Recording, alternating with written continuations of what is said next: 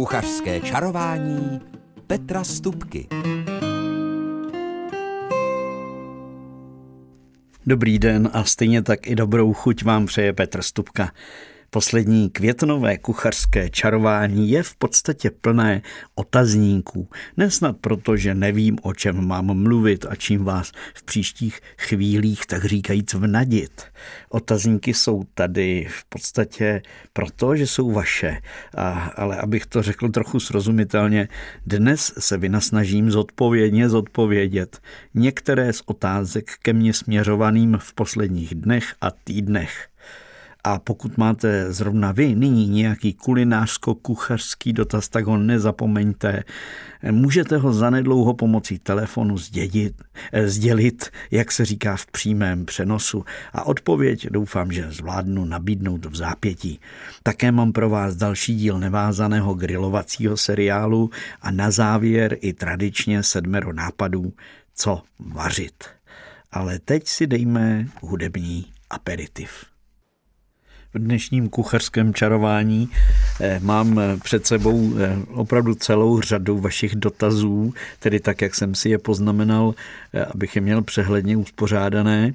A některé z nich se týkají právě grilování, takže s tím začnu a tím vlastně naplním i takový nevázaný seriál o grilování nebo na téma grilování, který e, vlastně každý myslím si každým rokem zařazuji právě v tomto čase, když už nastává ta doba, kdy našinec místo toho, aby večeřel spořádaně doma u stolu, si něco někde uklohní na zahradě nebo na balkoně, na grilu, prostě venku na luftu, jak říkával můj děda tak eh, ten, ta otázka, eh, jaký grill si pořídit, ta se opakuje úplně pravidelně a doplňují další podobné dotazy, tak já to vemu tak jako po všechně.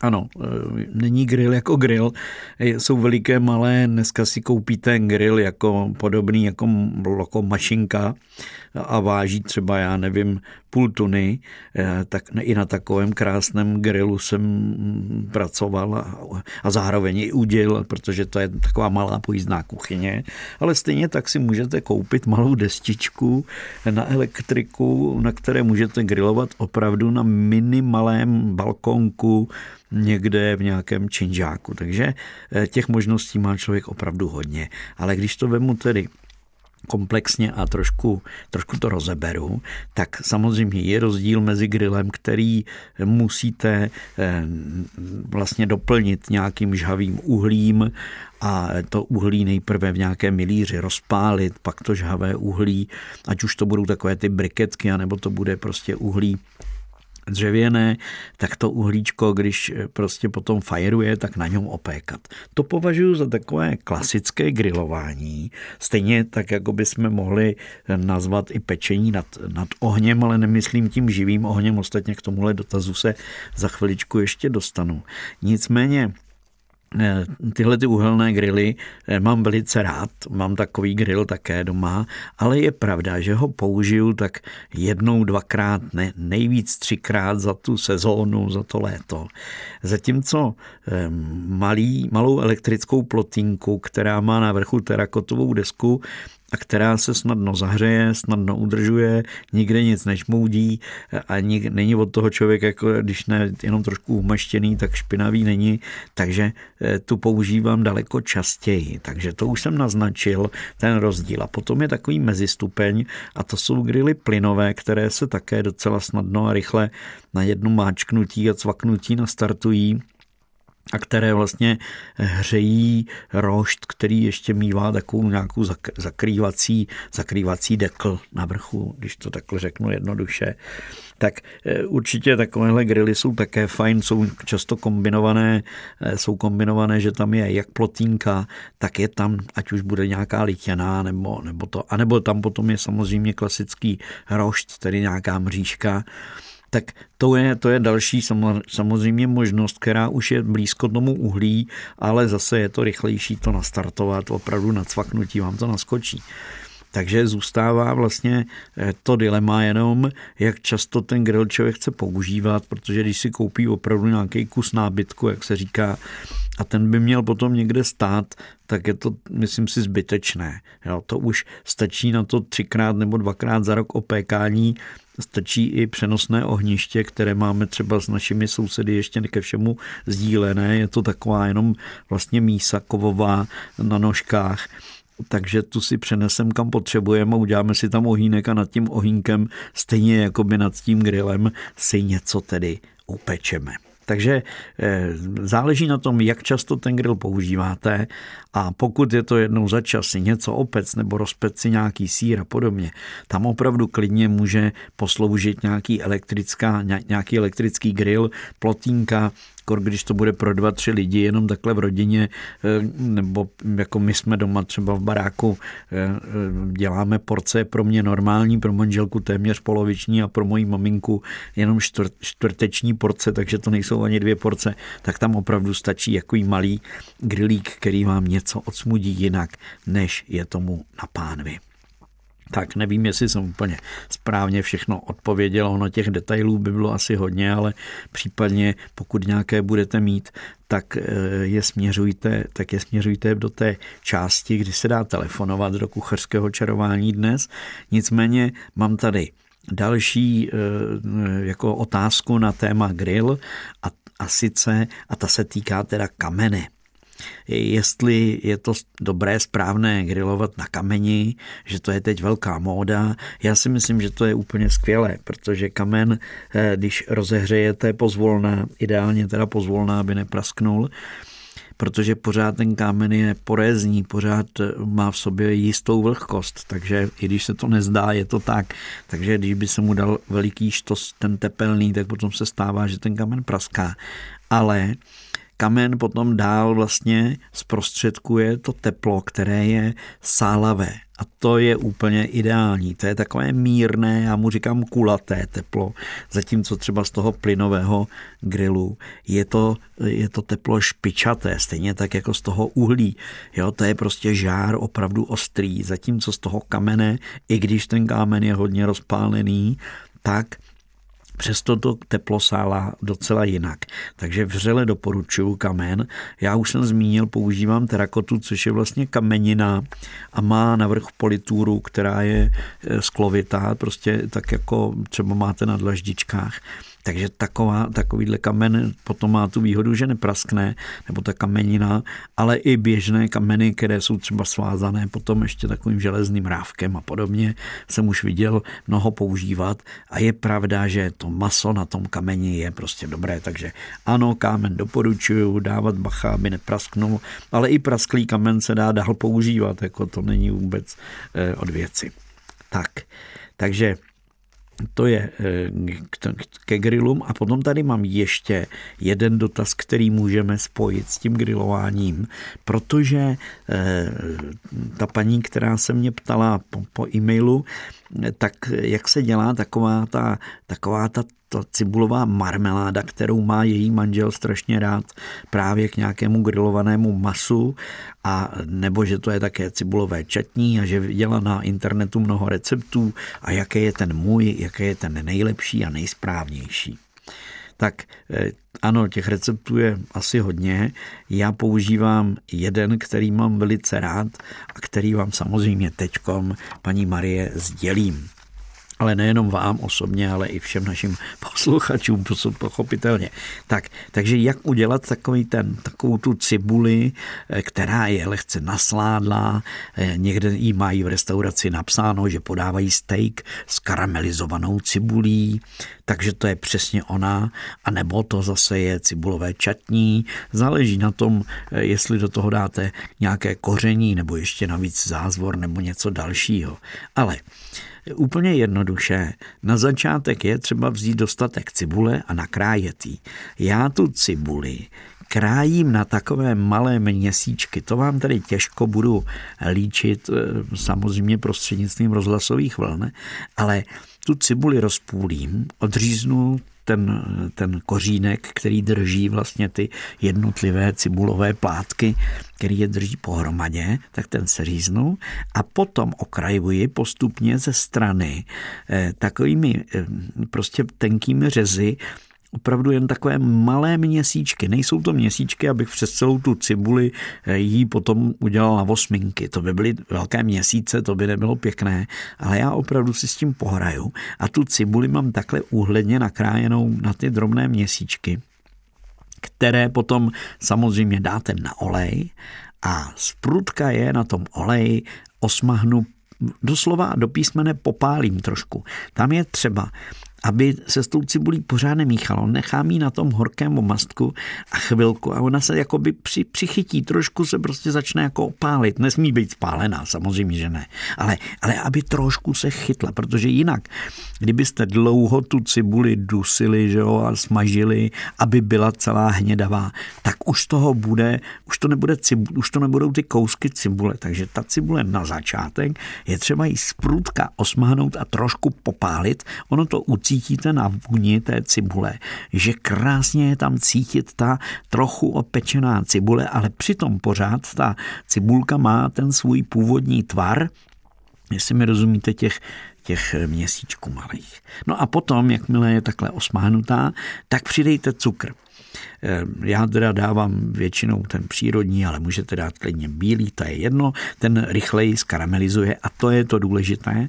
Na tu cibuli se nasype cukru. Řekněme, když budu mít eh, půl kila cibule někde v nějaké pánovi velké nebo rendlíku, tak na to stačí tři lžíce toho cukru polévkové a pak v tím pořád mícháte a v tom horkém se ten cukr rozpouští poměrně rychle a vy to poznáte, jak se to na sebe jakoby začne nalepovat trošičku. A potom to zalíte červeným vínem. A když nemáte červené víno, může být bílé, ale nebo to může být i trošku vody nebo vývaru, to je jedno.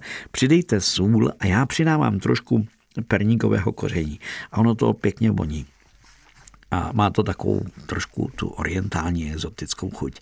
Takže to je, to je ono. A teď tu cibuli, ale té toho vína nebo té vody nelíte mnoho. Jo. Tam je třeba jenom, aby se to všechno, co v tom je, ten cukr, aby se rozvařil ten karamel a aby vlastně se to potom odvařilo a aby, aby to vlastně zahoustlo přirozeně, takže že, aby se to dlouho nevařilo, ta cibule. Ale já ještě mám jeden fígl, že do toho přidávám trochu vařené, nebo buď bude předem vařená červená řepa, a nebo použiju už tu z flašky z Loňska sterilovanou červenou řepu, kterou překrájím na drobné kousky, nebo ji můžete, když máte celku třeba nastrouhnout, to už je jedno. Ale ta červená řepa, za prvé vám to ochutí pěkně, když teda to bude, když to bude ta nakládaná a krásně vám to i obarví, takže to cibulové čatní je potom takové dočervená a je to prostě pěkné.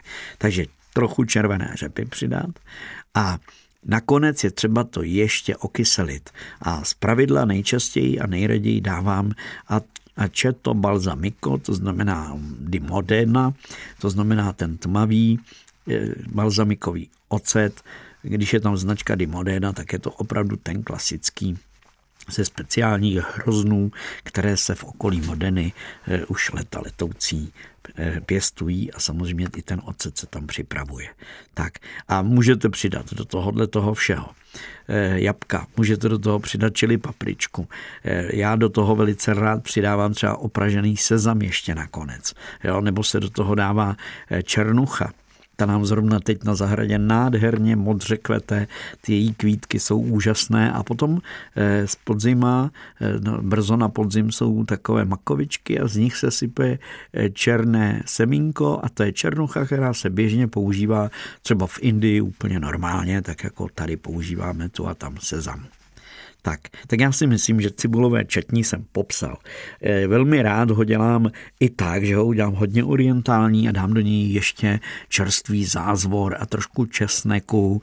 A nebo se ta cibule dá kombinovat, jak jsem říkal, s jablky nebo i s dalšími druhy zeleniny a podobně. Těch eh, možností je celá řada, ale tohle na začátek tu cibuli z prudka popálit, vyloženě popálit, aby voněla potom přidat cukr, nechat to skaramelizovat, následně zalít trošku vína, přidat prostě tu červenou řepu, přidat trošku soli, perníkového koření a nakonec to okyselit, ještě přikyselit, aby to bylo výrazně sladko, slano, sladko kyselé a je to hotové a samozřejmě odvařit případně, když by tam měli ty vody hodně, tak to zahustím trošku škrobu rozmíchaného ve vodě. A je to. Tak, takže Myslím, že máme cibulové četní vysvětleno úplně nejenom pro paní Marii. A teď si dejme zase trochu muziky, zaspívá nám Marie Rotrová. A hned potom eh, budu odpovídat na otázku, jak se udělá to nejlepší bylinkové máslo.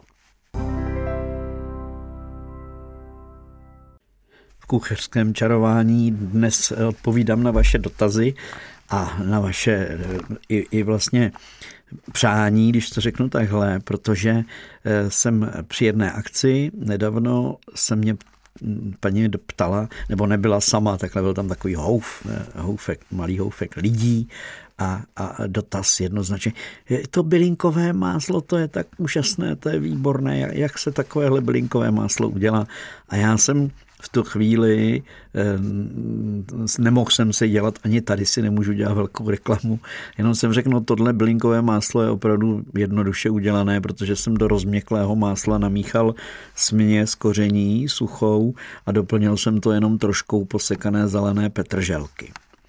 Tak a to je vlastně všechno. A co v té směsi, eh, která je teda suchá, upravená, je eh, to tady teď, ani to nemám před sebou, ten tu recepturu, ale nicméně je to jednoduché, jsou tam jenom suché bylinky, je tam trošku práškového česneku a je tam malinko mořské soli a to je vlastně všechno. A díky tomu trošce česneku eh, to, a ty ostatní bylinky v tom másle, potom, když to není staré, to koření suché, tak krásně zavoní. Takže to je opravdu nejjednodušší způsob koupit si nějakou takovouhle směs, kterou máte vyzkoušenou, která je dobrá. Je pravda, že některé směsi jsou příliš pálivé, já tady do té mojí směsi dávám ještě malilinko bílého pepře, ale opravdu jenom trošku.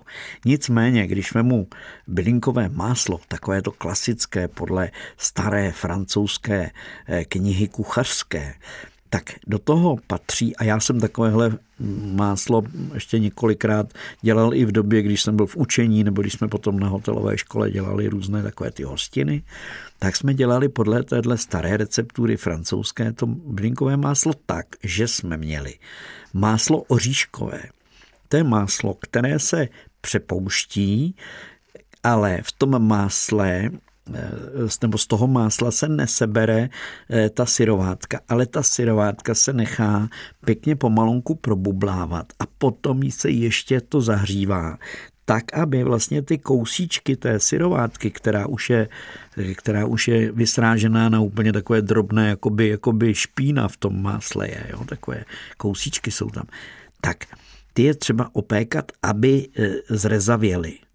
Ono to vidíte na vrchu, na té pěně toho másla a to je právě ta ideální chuť másla, kdy zaprvé to je to francouzské oříškové máslo, které má unikátní vůni a chuť a běžně se používá při vaření.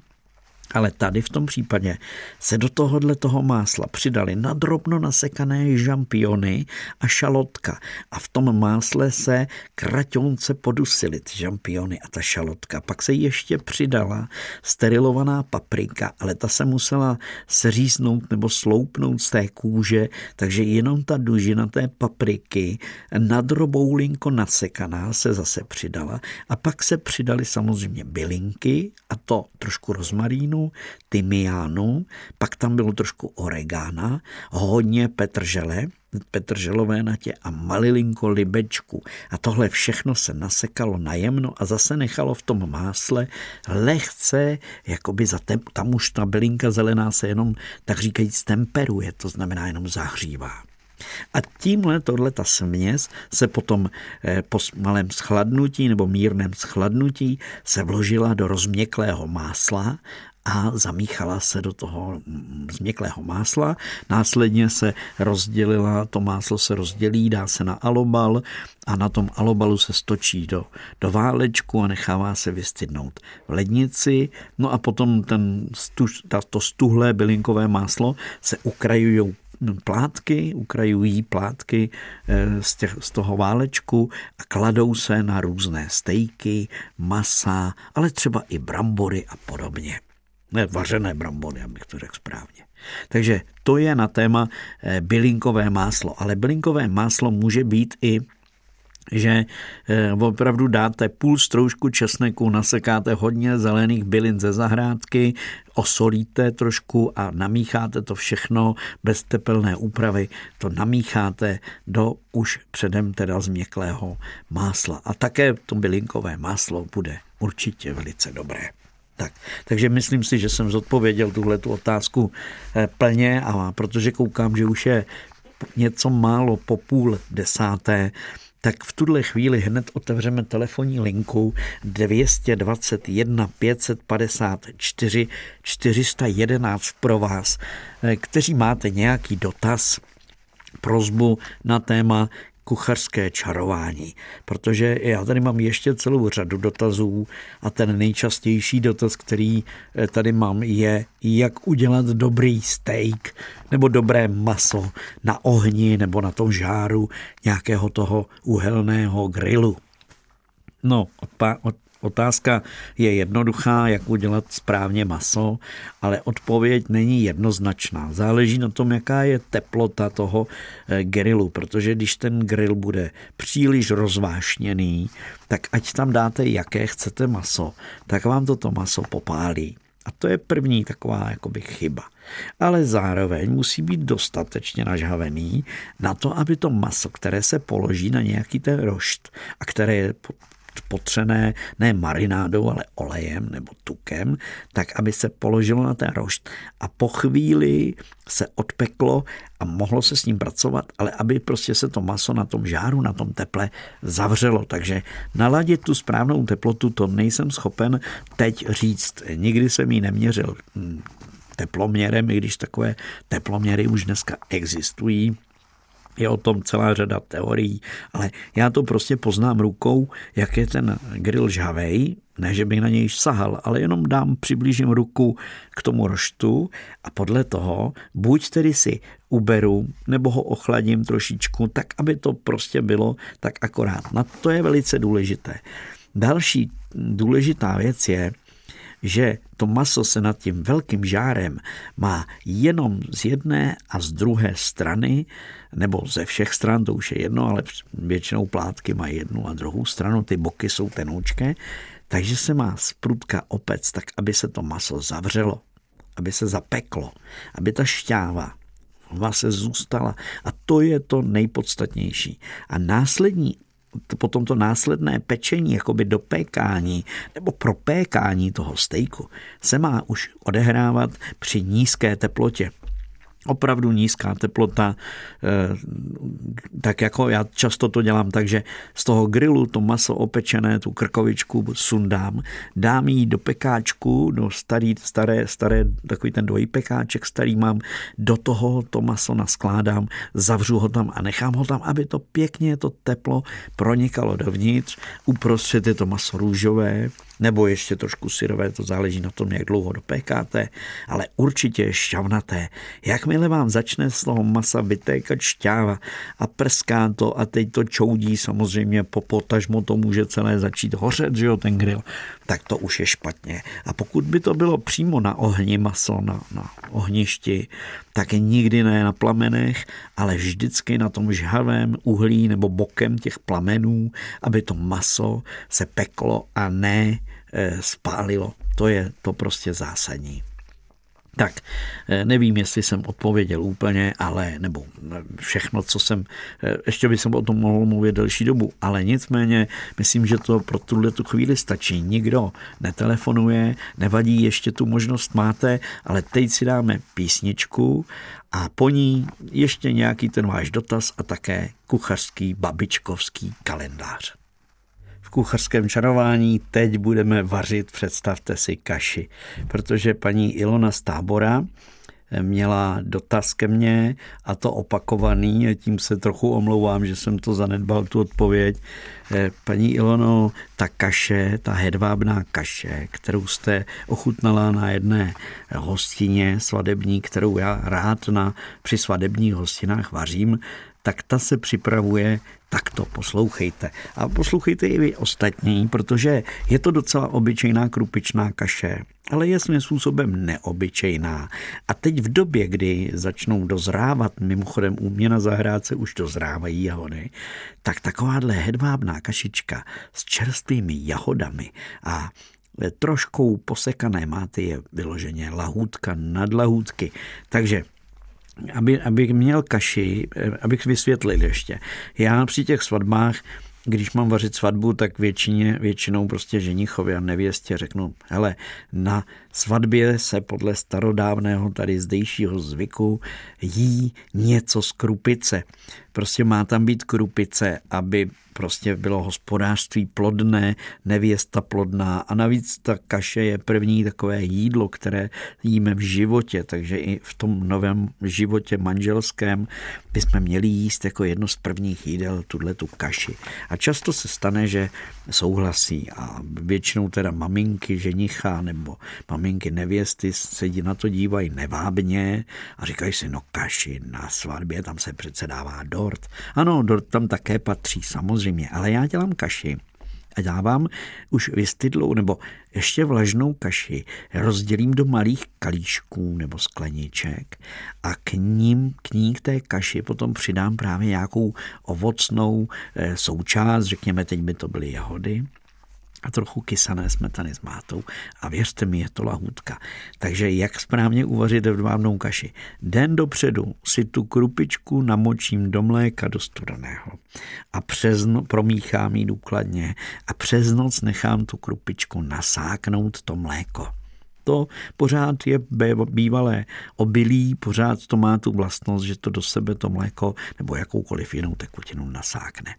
A potom druhý den to vaření je poměrně krátké, ale já uvařím, samozřejmě do té kaše přidám trochu másla, osolím tu kaši a trochu ji osladím.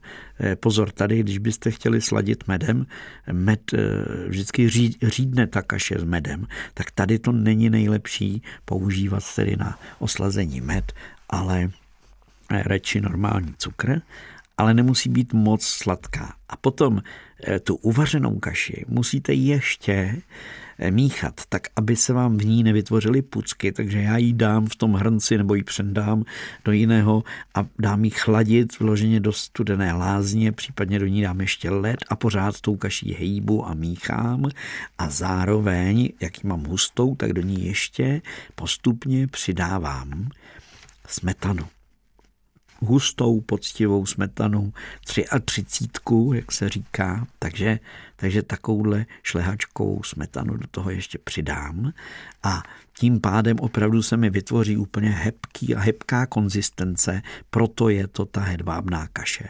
No a to je všechno potom ještě zavlažna tu kaši rozdělím do kalíšků, do misek nebo skleniček, podle toho, v čem ji potom budete servírovat a přikrytou ji nechám někde schladit, prochladit a pak doplním tedy těmi jahodami a podobně a nebo dalším ovocem nebo ovocnou nějakou omáčkou a je to. Takže takhle se vaří hedvábná kaše. Den dopředu namočím krupičku, druhý den vařím, nezapomeňte přidat a, a hlavně ji osolit trochu, to je důležité osladit a potom teda přidávám ještě kousek másla, když to vařím, aby byla hladká a když ji potom chladím a stále s ní míchám, přidávám ještě šlehačku, tedy smetanu, abych to řekl správně. Tak. Takže to bylo pro vás Ilonko z Táborska, takhle mám tu poznámku a i pro vás ostatní taková, taková hezká sladká tečka, ale není to ještě všechno. Ještě mám pro vás, jak už jsem naznačil, eh, kuchařský kalendář. A ten tentokrát jsem se stavil tak, jako kdyby mi měla ten příští týden vařit moje babička. Kuchařský kalendář tak babička by určitě uvařila během týdne jednu nějakou polévku zeleninovou, ať už by to byla zelená, ale nejspíš by to byla kulajda, protože už jsme našli hříbečky, že jo, tak proč si ne- neudělat čerstvou polévku kulajdu. A do té kulajdy babička dávala ještě e, i kyselé, ty nakládané houby a tím ji jakoby okyselila a byla vždycky výborná. A potom, když teda mám babičkovský kuchařský kalendář, tak si představuji sladký kinutý knedlík. Takový ten nadýchnutý, posypaný tvarohem a ještě moučkovým cukrem a samozřejmě rozehřátým máslem, což vytvoří takovou nádhernou kombinaci, že to je prostě nebe v puse. A k tomu ještě právě nějaká ta jahoda nebo kousek ovoce. Za nedlouho budou borůvky. Prostě sladký kinutý knedlík to je prostě krása, co říkáte. No a potom úplně něco takového jednoduchého, rychlého, květák z vajíčky, alá, alá mozeček, jak jsme říkali. A na něj já mám představu, vidím to před očima, hodně pažitky. E, někdo by to až nejet, ale já mám rád hodně pažitky na tom a moc mi to chutná. A babička na to ještě, tak jako by ani ne ukrojila, spíš udloubla kousíček toho domácího másla a to nechala ještě na tom květáku roztát na závěr.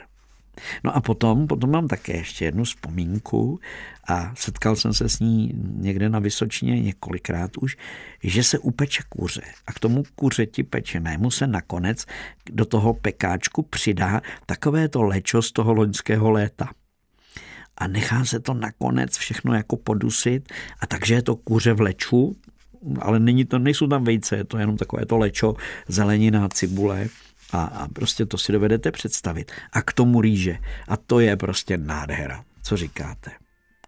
A potom teda musím vzpomenout ne na tu moji babičku, eh, ale na babičku vlastně mých dcer, protože babička dělávala rybí filé po Irsku. A to bylo úplně obyčejné rybí filé, které se ale osolilo a trošku potřelo česnekem, potom se obalí v hladké mouce smíchané s troškou papriky a následně se peče. A když se otočí jakoby na druhou stranu, tam ten plátek nebo ten kousek toho rybího filé, tak se to všechno zalije rošlehanými vajíčky a nechá se to dopect jakoby s tím vejcem. Takže se podává rybí filé a tam je vajíčko stražené a k tomu se samozřejmě dávají brambory a pozor, nesmí chybět okurkový salát. No a naposledy jsem si eh, tady nechal kus vepřového, ale mám takové dilema, jestli vybrat spíš řízek klasický s bramborovou kaší, anebo Takové to vepřové z konzervy, určitě to znáte, jak je ve sklenici. Ono je měkoučké, dneska se z toho dělá věda trhané maso a takové. Tak přesně takovéhle to eh, do růžova krásně i trošku je tam kousek kůže v té sklenici, tak to jenom tak jako rozpečené, a zase k tomu hromádka salátů a už je to jedno, jestli tam bude bramborový knedlík nebo tak. Já myslím si, že těch babičkovských a babičiných chutí a vůní jsem vám teď hubou, jak říkával můj děda, navařil až až. Takže mějte se moc hezky. Já v příštích dnech se chystám do ciziny, do Francie. A, a tak vám o tom samozřejmě až po příště bude kuchařské čarování, budu povídat. Do té doby jenom všechno dobré, nejenom na talíři, ale v každém dnu. To vám přeji ti, kdo dnes kuchařsky čarovali. E, rozhlasovou techniku tu měl na kouzlení Honza Simota a do mikrofonu vám věřím, že dobré chutě dělal kuchařský čaroděj Petr Stupka. thank you